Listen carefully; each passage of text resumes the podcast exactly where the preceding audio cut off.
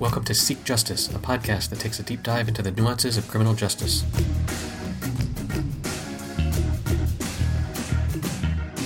Good morning, Dennis. Oh, good morning, Eric. How are you? Very good, very good.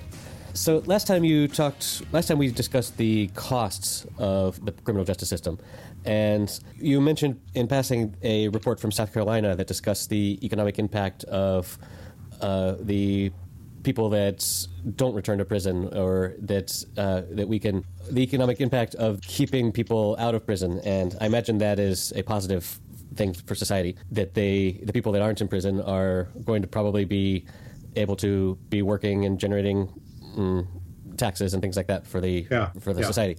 Talk to me a little bit more about how the people that we can keep out of prison are good or bad for society.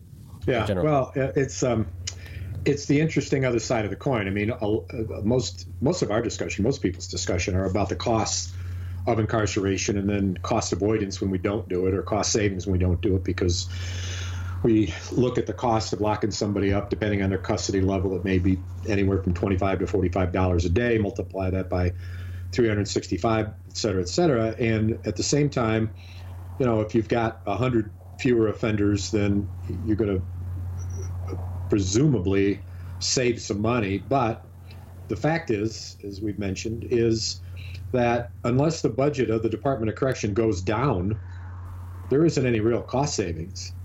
It's just that they're not spending that same amount of money on those people. Right. They spend it on a different place. Right. And so what we know is, and this has been mentioned many times over the various podcasts, is that if you want to have an impact, you've got to have a statewide impact.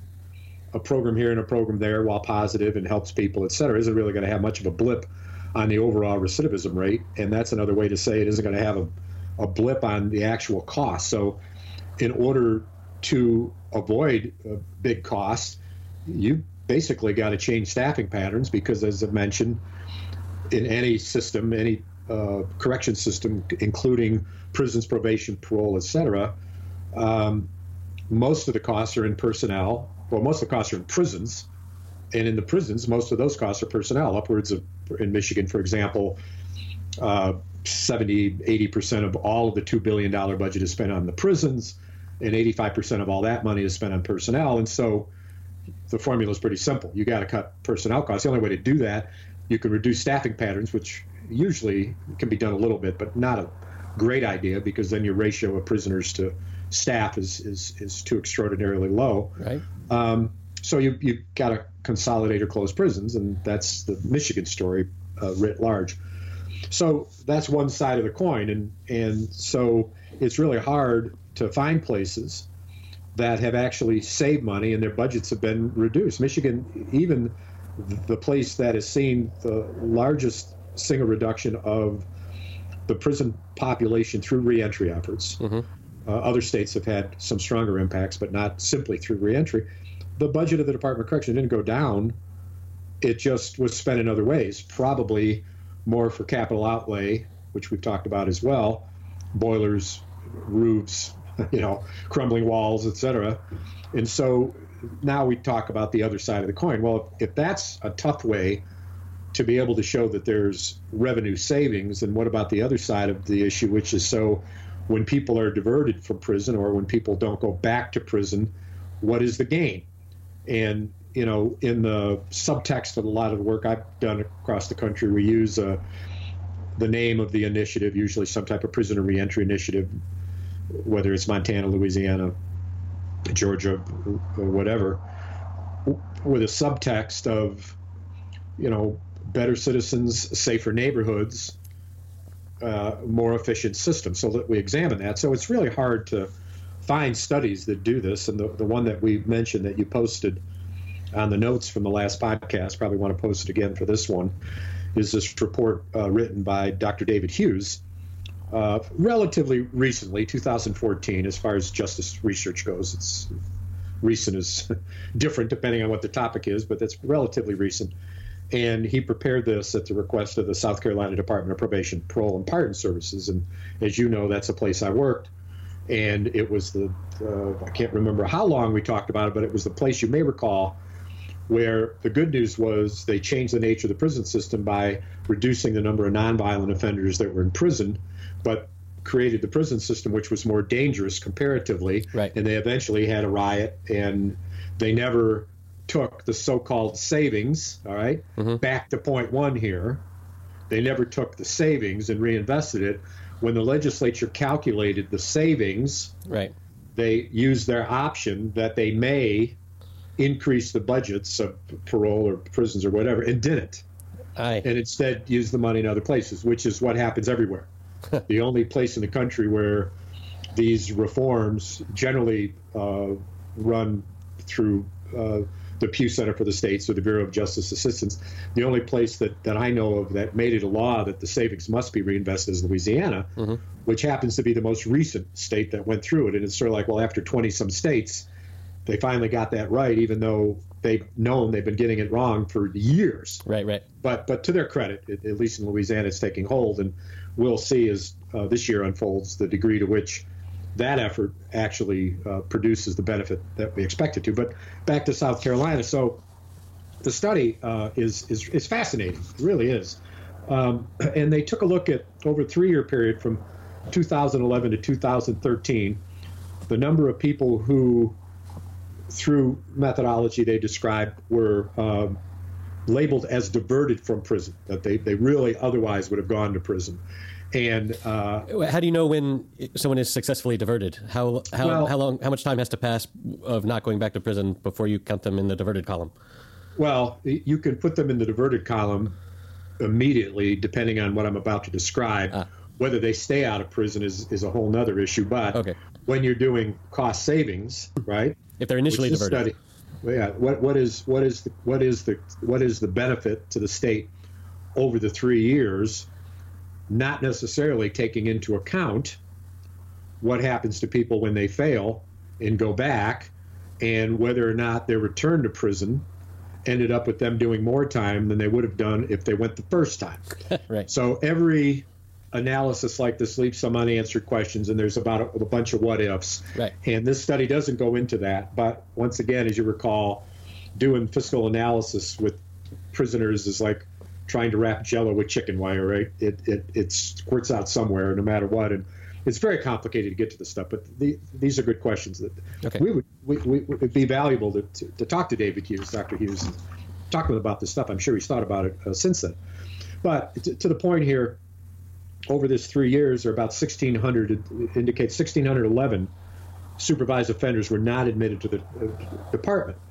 If I were to dig deep in that data, I would probably be able to give you a likelihood or a percentage of what percentage of that 1,611 really would have gone to prison, because unless they go to prison and you take them out, it's really hard to predict that they would have gone. But there's ways to do that. But let's take this at face value, and for whatever set of reasons they're saying 1,611 people, and they're looking at those people and they say, well, let's take a look first at how many of those actually participated in the economy. And not surprisingly, they found 52% were employed for the most part over the 3-year period. So they limited their impact to that 52%. Now, there's a bunch of questions that come up about that. Yep. You know, what costs were the other 48% and what happened with them, and were some of them part-time or whatever. But when you're doing a study, you got to set the parameters, and there's certain assumptions you use. There's only so deep you can go. It's only so deep you can go. That's right, with the amount of money you have and the research capability you have. But so they started digging into things. They're making money. The money they make, they spend. And then the ancillary impacts of things like, well, so they stayed out of the court system. They ended up paying more child support. Fewer of them went back to prison than what would be predictable. That's related to court costs and further incarceration.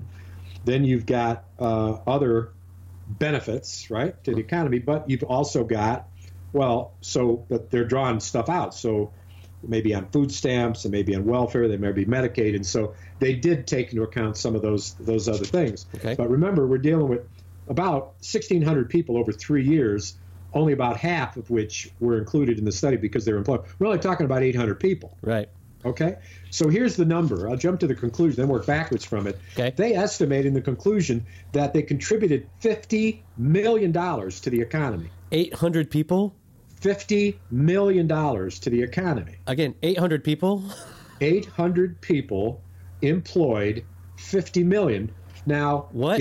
If we were to take 800 people who were not formerly incarcerated and who had a better economic standing, sure, you know, where these folks, and this is all in the study, they looked at what percentage of the people were in 15 to 25,000 income, right? Compared to 30 to 40 to 50 to 60 upwards, right? 100,000, et cetera. And 0.2% were in the 100 to 150,000. So there were a couple that did very, very well. Whoa. Okay. Yeah. But you're going to see those outliers in any sure. in any population, but the majority were in that lower economic range, 15 to 25,000. Now, if we were to do a comparative analysis, which is not too difficult to do, what's the benefit of 800 people like us? If you took the top outliers, say you took 800 people that make $150,000 a year over 3 years, even then, 50 million seems high to me. Oh, well, it's not because of the income level that this number is high. It's because of the geometric progression that you make money, you pay taxes, you spend money. When you spend money, right, the economy grows. When the economy grows, it grows jobs. When you grow other jobs, the economy benefits. It's the domino effect, right? Yeah, it's not the trickle down effect that Reagan talked about. It's sort of the trickle up or the bubble up. The bubble up, yeah. The bubble up, and the other right, because you're taking credit. So if someone makes $25,000 a year and they spend it buying their groceries, and then we're gonna follow that money to the grocery clerk that earns their salary, and then they spend it on something else, and they spend it on childcare, and the childcare person spends it on something else. Yeah. We're following all that money and adding it up every single time it passes through someone's right. hands. It's the same economic model that you hear of every month when the federal government releases the figures on how the economy is doing and how the employment rate is doing. But we're counting the money every time it changes hands? We're counting the growth. We're summing the growth. We're counting the growth, and so it's a cumulative effect of growth. It doesn't double count. Okay. If that's what you're asking. It's the cumulative. Now, anyone beyond my ken to be able to analyze the methodology, and it's often that when a study is done, other researchers examine the study and talk about strengths and weaknesses, and we've already mentioned a couple where, what about the other 48%? Wouldn't that be a detractor? And how many of the ones that were in the 3-year study ended up going back in year 4 and 5, et cetera? I mean, there's all sorts of complicating effects. But so here's, with that in mind. Well, is the conclusion being drawn that if it costs us $48 million to keep these 800 people out of prison, where it's a net benefit for the economy? Well, it doesn't cost $48 million. I know. But are we counting? Yes, we're counting that $50 million in the win column. So let's say that we did a quick calculation. I'm not sure we'll do this right this minute, but looking at the cost of 1,800 or 1,600 people in prison for 3 years, multiply that out. It's not anywhere near $50 million. For sure. The cost benefit is obvious when you look at that, so back to this, what are we looking at here? These are these jobs that they're taking from other people? The study concludes no. These are jobs that are adding to the economy. They're not replacement jobs, and there are a lot of jobs that a lot of people don't do and won't do. Landscapers, cooks, cashiers, food service workers, maintenance workers, cleaners, right? Things of that nature. The types of jobs that make $15,000 to $25,000, not real sure. high-income jobs, and a lot of fast food jobs, et cetera. Basic processing, Columbia Farms, poultry processor, that's big in South Carolina, right? All of those things. And then you dig into, so you've got what they call the multiplier effects, right? So personal income adds to gross state product, output generated in other parts of the economy due to spending. All of these things are taken into effect. This is economic analyses, right, which are pretty standard, and we do it all the time. We just haven't applied it to this particular population. So, you know, just to give you an example here, the study says just looking at impact in 2011, you had 52% of these releases, about 299 were employed. That led to 54 additional jobs over the course of the period. But that in turn grew more jobs in the economy over time, because when the employer does well, they can afford to hire more people. The multiplier effect, yeah. So right. You hire another 50 people, they generate more products and services. That generates more money. And more jobs. That generates more jobs. So over the course of time, 54 jobs leads to 350 jobs. Gotcha. And these are the longer-term impacts, and this is the economic analysis, which for the most part has been totally missing from this debate. Yes. Yeah. People talk about it in general terms, but here we have a study that gets into it specifically. That's great. So total impacts of personal income from this relatively few people, 299 employed diverted offenders, $4.5 million, while adding to the gross state product of $6 million and a total estimated impact to the state of $8.6 million. This is why every politician promises jobs and growing the economy, right? Yep. That's the generation of revenue. And then they break this down. The next year, there were 576 employed, so those numbers pretty much doubled. The next year, there were 833, so now you're looking at like in 2013, where there's 833 instead of 299 diverted people, you've got 149 additional jobs, and then with the multiplier effect, almost 1,000 additional jobs, and an estimated impact from personal income of 13 million, while the gross impact, the gross state product, increases by 18 million for a total impact of 25 million. So when you take all 3 years and you put them all together is how you get to this. The 50, right. And plus there's other, some of it, and then there's this other saving. So here's one thing that you will be very interested in. Yes. It's on social services. Based on a 2011 report conducted by the Government Accountability Office on data taken, produced by the Children's Defense Fund for South Carolina, we estimated that 25 children are not in foster care, and 3 children were not adopted out of foster care because of these people being diverted. So you've got 1,681 people diverted from prison, and generally, and that has changed the lives of those 25 kids enormously. And you know, mention, but then forget about the cost of that. Oh, yeah, right. Right, where you've got 25 children not in foster care. They don't provide any data here on fiscal impact, so I suspect they didn't include it.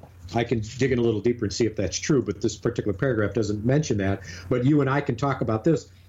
We know that children who are in foster care, who age out, have an incredibly high rate of moving into the prison system. Right. And there's this, you know, school to pipeline, yes, school to prison pipeline that gets talked about, and this is an example of that. So those costs apparently aren't incorporated, let alone the social impact on these kids. But imagine that 3 children not adopted out of foster care. Just consider this. Nobody talks about this. Nobody puts numbers to it. People do talk about it. They don't put a lot of numbers to it. So consider this. Because if you're in prison and you're making a penny a day or a penny an hour, whatever slave wage they pay, of course, slaves didn't get any wage, but then you're able to pay child support.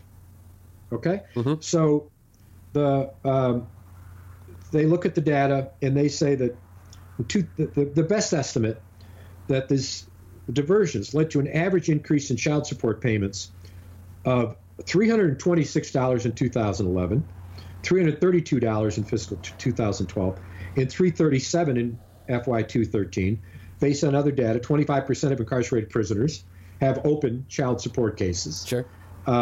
Accordingly, we estimate the total impact of initiatives on child support payments is $47,011, $92,000 in 2012, and $135,000 in 2013.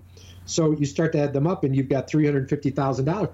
There's $350,000 that's going to presumably the mothers, who then, and the data stops here. Right. But what do they do with that money? They're spending it and also creating jobs and growing and et cetera, et cetera. And so while the study may be, and I don't necessarily say that it's weak, it simply didn't include, as we've discussed, some of the other negatives. Because it didn't didn't account. Because it didn't have infinite funding. But yeah.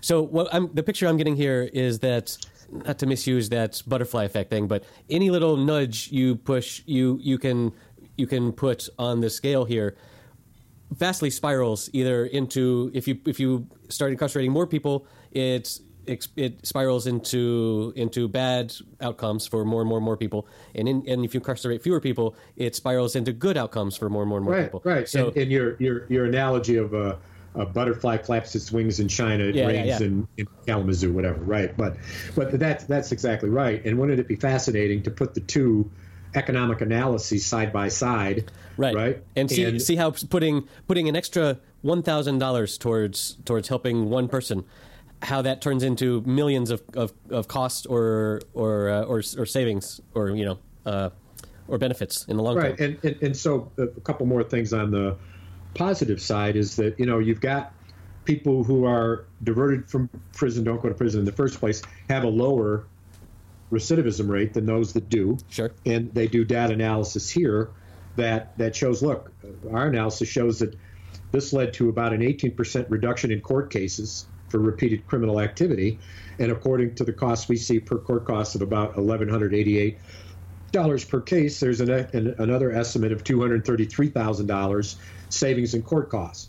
Well, that's a little suspect from the angle that, well, I don't know that it's cost savings. The court budget didn't go down, but more to the point here, they didn't spend $233,454 on these people. Right. So they didn't suck up that money. Right. But, you've got to take that into account. I've railed against the lack of distinction we often see between cost avoidance and cost savings. This is a bit of that. Still, but no one's arguing that it's a bad thing that it wasn't spent on these people to keep them in the system.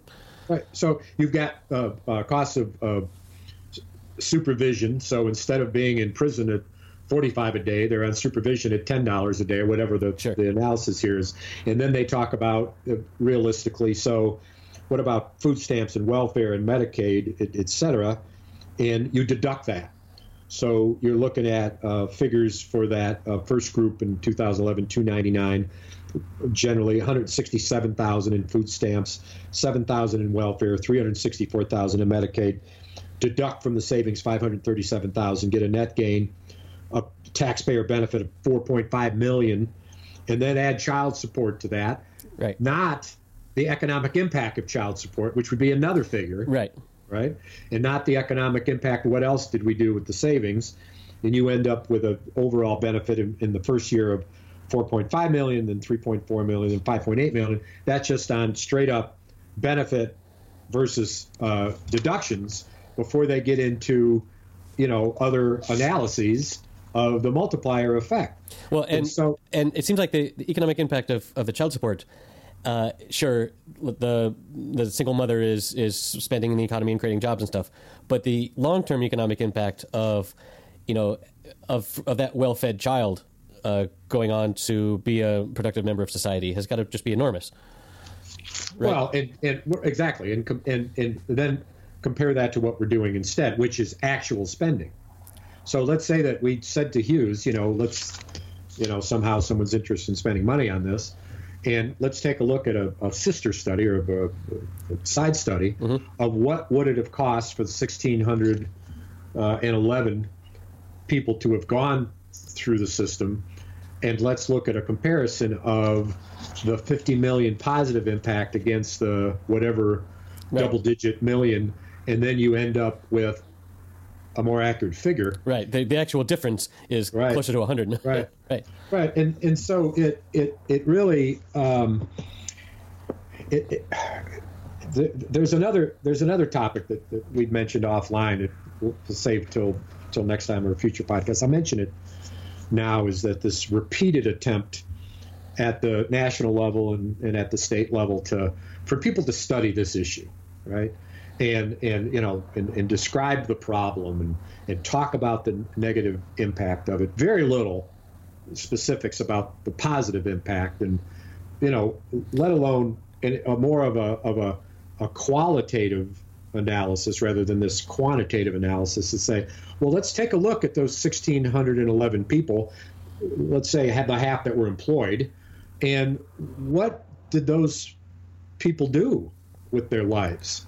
What difference did they make in their community? Did any of those people save someone from a burning house? Right. Follow up 5 or 10 years later. Right. What did they do? And what about the children who didn't go into child care, didn't go into foster care?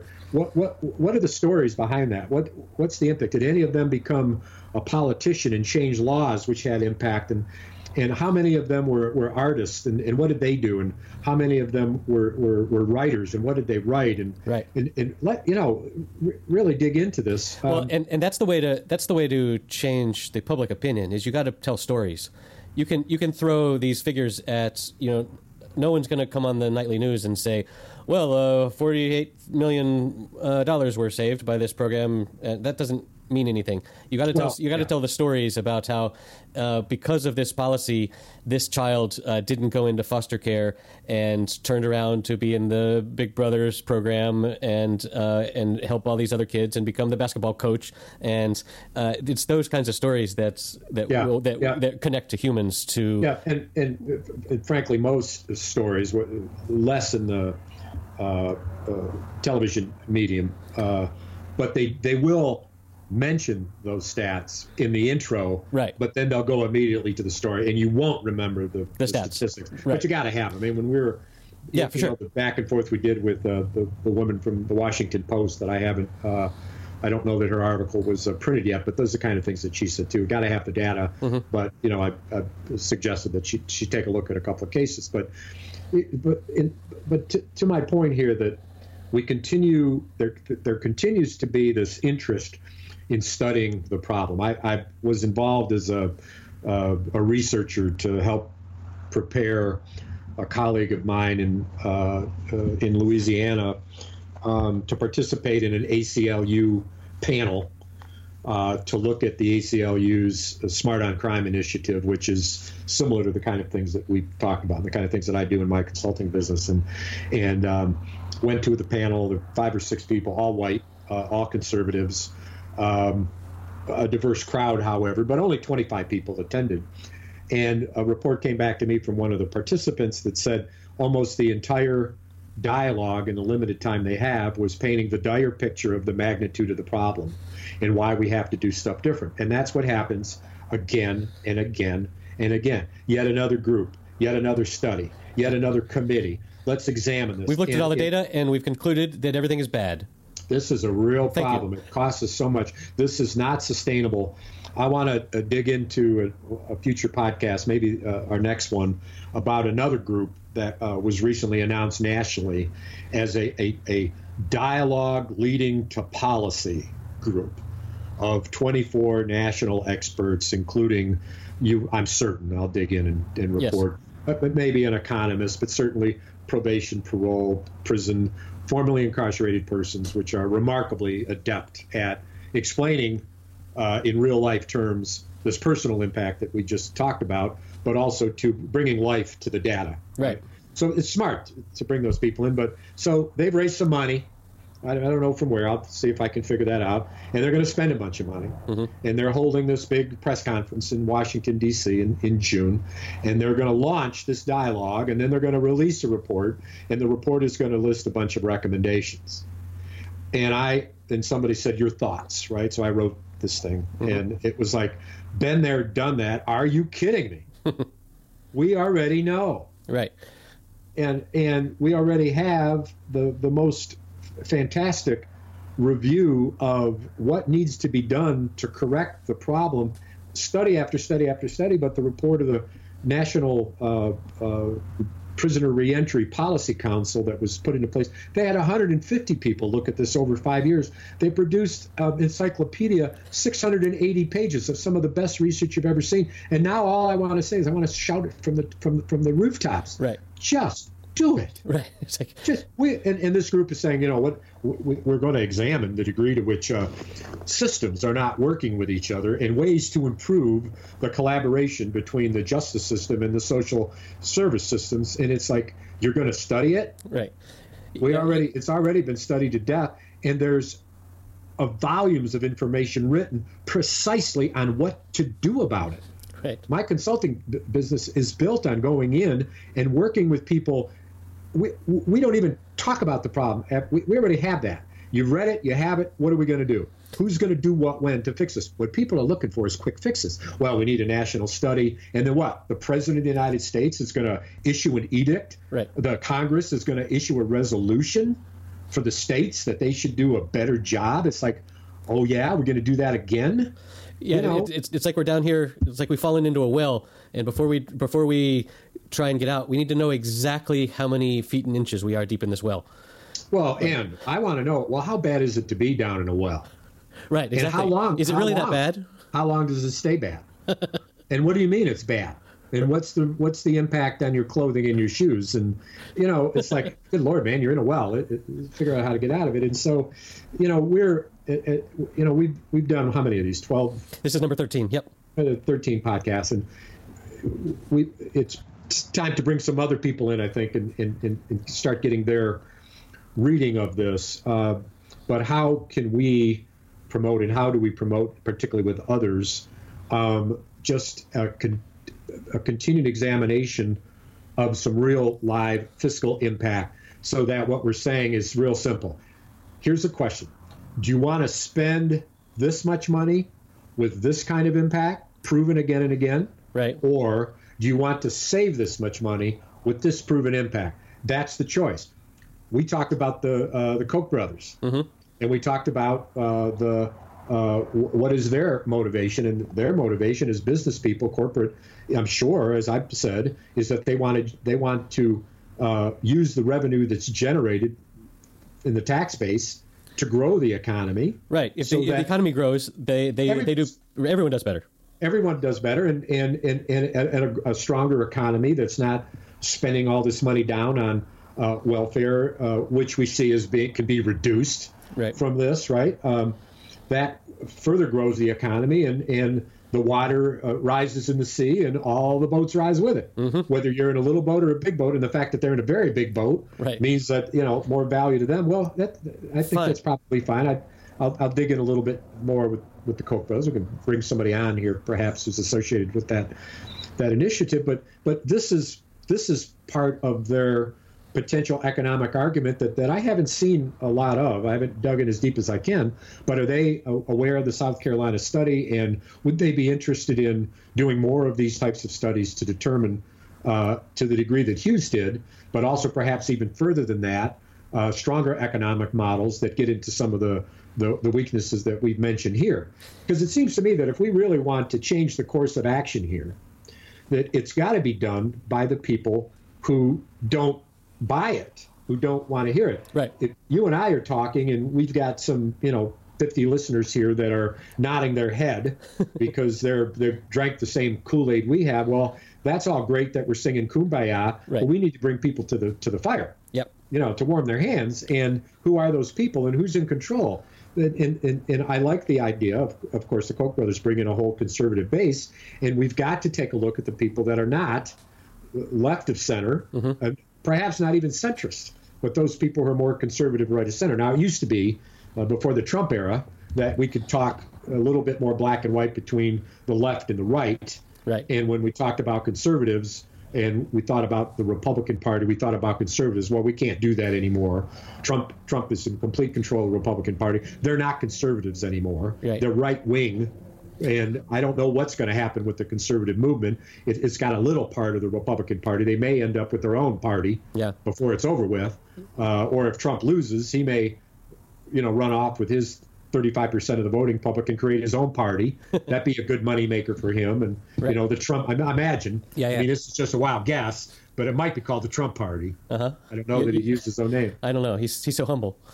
But all these discussions of who do we need to win over. Now, I don't know, like, you know, the First Step Act that Jared Kushner heralded, and it's coming out now, of course, that he's the ghost behind the campaign, you know, amongst his other 15 things on his resume. Criminal justice reform is one of those. And my hat off to him for producing this results. And the first report came out and said that the largest impact of that was African-Americans who were released sooner, et cetera. Mm-hmm. And it's being touted now and will be. You'll hear this again and again and again in the campaign. Just trying to get those votes. Yeah. Nobody's helped, more African-Americans than me. Mm-hmm. Nobody ever. Right. Well, now there's some some truth to that. He's not helped more than any, but, there's a number there that can be looked at. So our audience has changed for these arguments. But nonetheless, the audience notwithstanding, I mean, once you have a product like a study like this, you figure out, where you can shop it and how you market it. Yeah, I find these numbers and these findings pretty astounding. And what I want most right now is for this to be replicated in other states, for other people to look at this and to do the examination. And like, if we had 10 of these studies in different states that all showed the same, more or less, pattern, that seems like it would be way more powerful than just the one. But, that takes funding. Well, it would be. In fact, once you've got the methodology, if you've got access to the data, then the same group of researchers can repeat it and come up with a composite and compare state to state. Well, one would hope it would be different researchers, too, just in case, Yeah, well, true. Science is better that way, yeah. Well, and you also can have a researcher or researchers examine the methodology and the strength and the weaknesses of the study and do a peer review. But, talking to Hughes, I mean, I was in South Carolina, and I talked about this report. I got it from the folks in the Department of Probation, Parole, and Pardon Services, and it didn't seem to me that the study was all that useful to them. I didn't see any press about it. It wasn't talked about. If it were me on the side of activism and advocacy in South Carolina, this would be point one. Right. Again and again, it would be the subject of a media campaign. And I'm not sure. I mean, it just seems like a study that was put up on the shelf. I testified to the legislature there and distributed the report and talked about it as a way to encourage them to do two things. One, to actually reinvest the savings, which they never have. Their reform legislation passed. First year, second year, third year, fourth year, fifth year, they did not reinvest the money, or if they reinvested it, nowhere near the total savings. And then they may be doing a better job now that there was a riot in the prison system. This seems like such low hanging fruit for a legislator to take and push forward, and then say and then claim, hey, look at all these millions of dollars that I with my policy saved South Carolina. Well, and to your point, in South Carolina, one of the most successful and prominent advocates is a senator named Malloy, Senator Malloy, and I've known him for years and worked with him. He's urban-based, African-American, speaks with a great deal of authority, experience, et cetera, and he's in charge of one of the co-chairs of the committee that makes these decisions. And he's a wonderful man and warm and caring, and he took the temperature, and he concluded that there wasn't stomach for it because there was such negative press over the impact, the multi-year impact of the reforms in the first place, where they didn't reinvest the money, where the prisons were more dangerous, et cetera. And it's like, well, what if they messed it up the first time? Right, they messed it up the first time. And so it's so messed up that you don't want to fix it, and there's no stomach for it. A smart legislator is not going to just go into committee blind and ask for a vote and then be defeated. Right. The rule of politics, don't ever ask for a vote unless you know you've got an outcome that you like. And if it's not the support, which of course you like better, right? How are you going to spin the loss? The loss, and be immediately ready for a press conference to blast them or announce your candidacy to run against them or whatever. I mean, you got to be ready. It isn't. You don't go blind. It's like a lawyer cross-examination. Never can ask a question they don't know the answer to. Mm-hmm. It's the training that goes along with it, but. But he couldn't do that. He couldn't find a way to do that. And I trust Senator Malloy. I'm not going to second guess him. Right. And it's not the year for it, and maybe next year.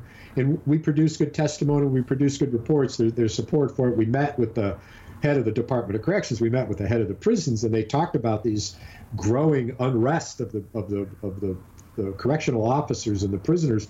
And we predicted an uprising before it happened. And it happened. And here's another point. What good does it do to be right? Exactly. It's like the people that reported about 9/11. They were warning that something was up. You can't. That. So what?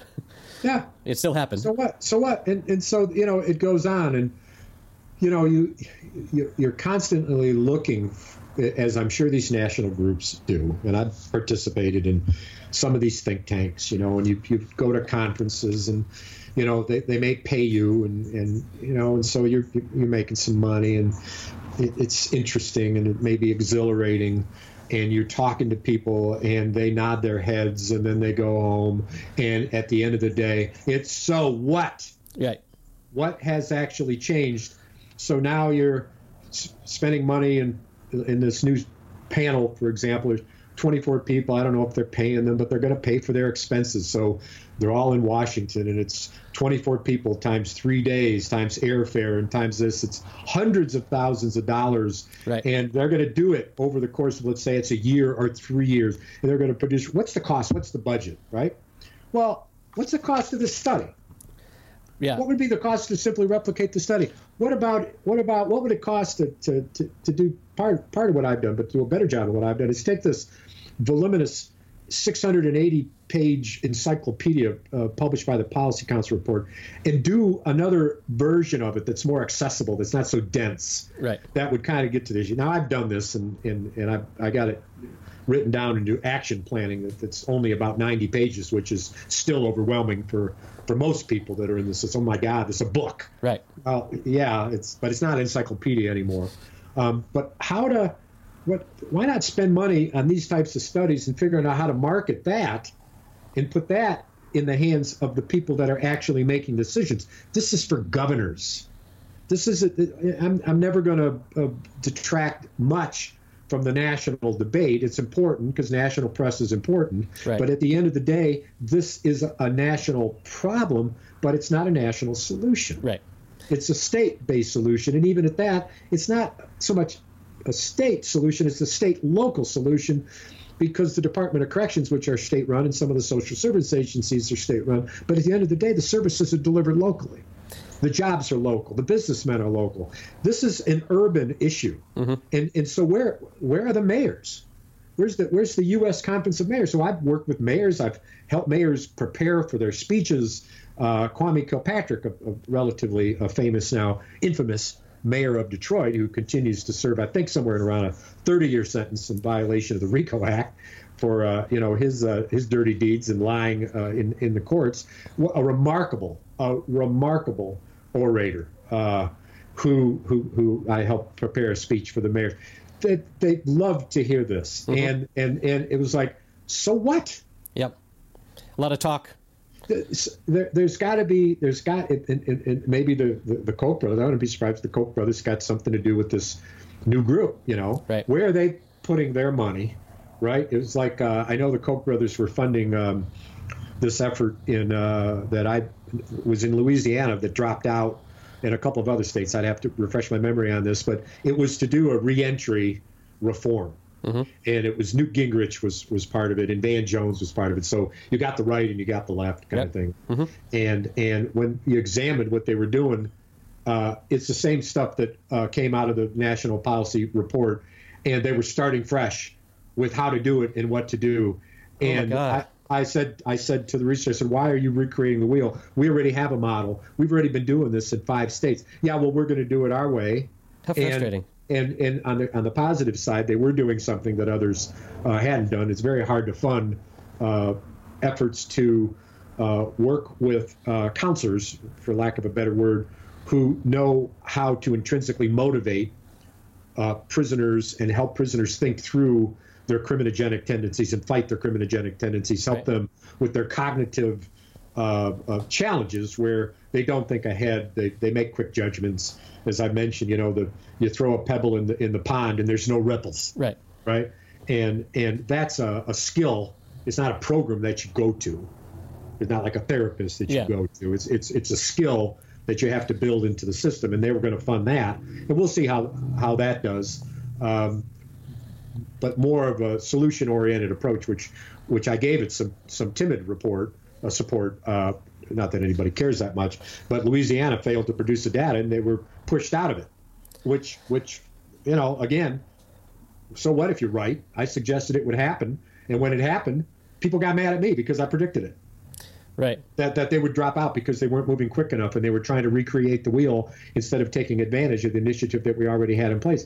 And all of these egos and all of these personalities and all of these people. And so you do these things, and you do a little bit here and a little bit there, and let's applaud it.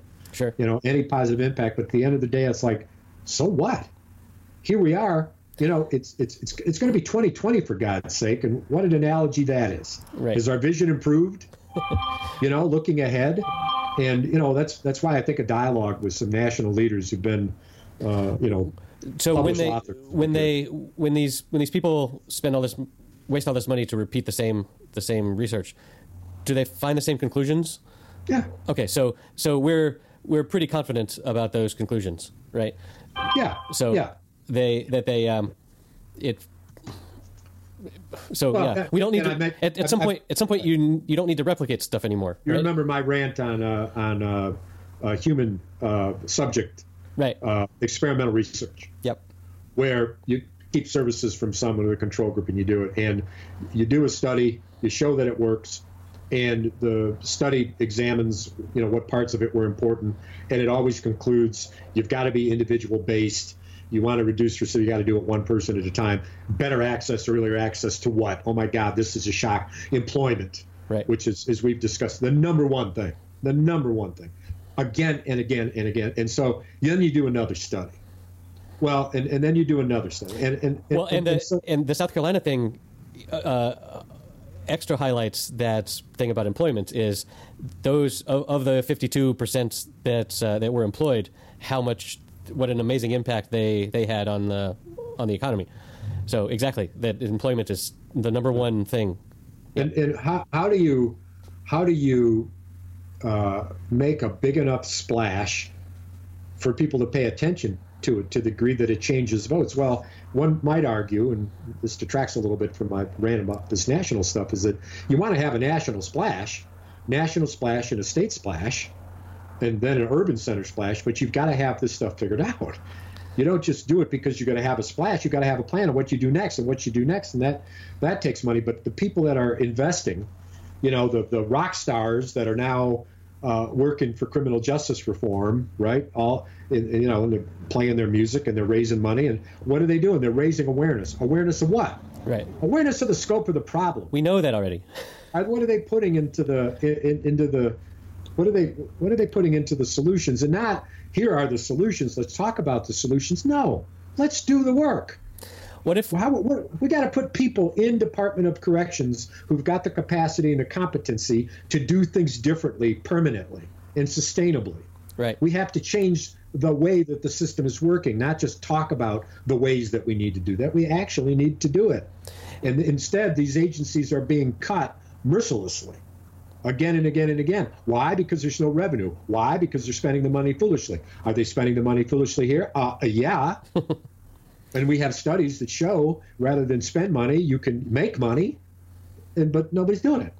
Well, it seems like it would just take one state. If we could take one state and implement the known to be good policies and have that state turn, become an example for everyone else, where all the other, that particular state is a huge outlier in, look at all this revenue generated, look at all this, sort of like with all the revenue generated from the marijuana legalization, where everyone can point to that and say, look at all this tax money that Colorado, for example, has generated from just taxing the marijuana rather than making it illegal. If we just had the one state that could be the shining example to point to.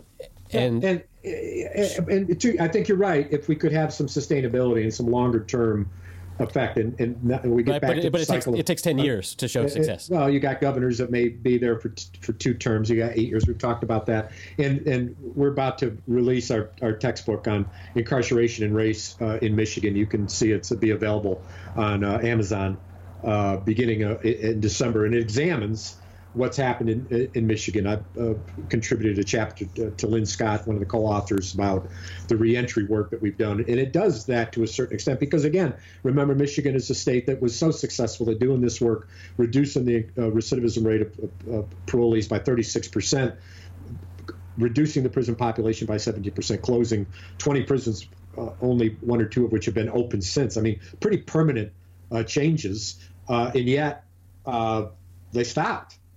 They're still not doing it. They, new politicians, a governor for 8 years, a Republican governor that slowly but surely ate away. Now we have a new Democratic governor, and she's not doing much to get us back to the improvements that we made. And so even when you have a state that over the course of 8 years, a decade, and examined, although the book isn't out yet, so maybe it will launch a little bit of a more retrospect and a perspective of what we can do about these things. But even when that happens, what happens? You go into another state and they say, well, we're not Michigan. If you're a southern state, right, they say, well, we sure as hell ain't Michigan. Mm-hmm. We're not a Yankee state. What's that got to do with us? And it goes on and on. So, the rant continues. It's how depressing.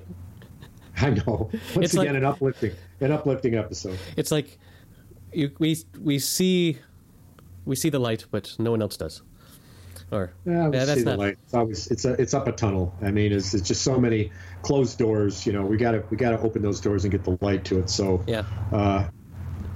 All right. Well, thank you very much for this uplifting episode, and everyone. Oh, the South Carolina report will be linked to on our show notes at seekjustice.fm/013. That's the 13th episode. This one. So everyone can go and check that out if they want to read through it. And thank you, Dennis. And all right. See you next week. Have a great day.